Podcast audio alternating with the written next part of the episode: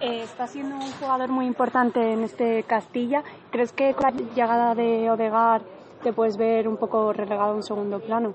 Bueno, veremos a ver cómo, cómo se adapta, intentaremos ayudarle todos para que, que, esté a gusto, que esté tranquilo, pero bueno, tiene mucho talento, pero, pero bueno, tiempo al tiempo. ¿Qué puede aportar Odegar? ¿Este es un buen fichaje?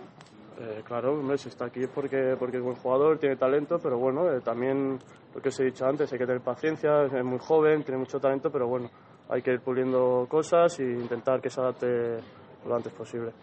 ¿Y cómo vais a recibir a Odegaard para esta temporada?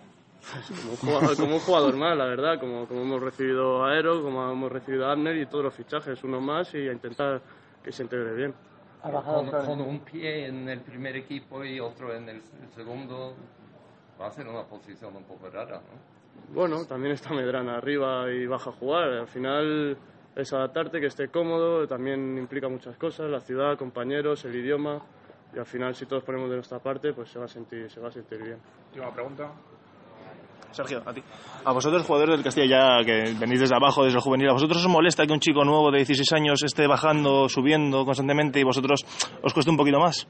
Hombre, a mí, a mí no es que me moleste, pero bueno, pues a mí, a mí también me gustaría estar ahí arriba y cobrar, pues no sé lo que dicen que cobra, no lo sé, pero bueno, pues claro que a mí también me gustaría, pero bueno, pero el club eh, hace su trabajo, eh, pone, pone esas ideas y ya está, y cada uno es cada uno. Al final, cada uno tiene que trabajar por su cuenta y conseguir los objetivos colectivamente. Vale, gracias. Enhorabuena, Sergio.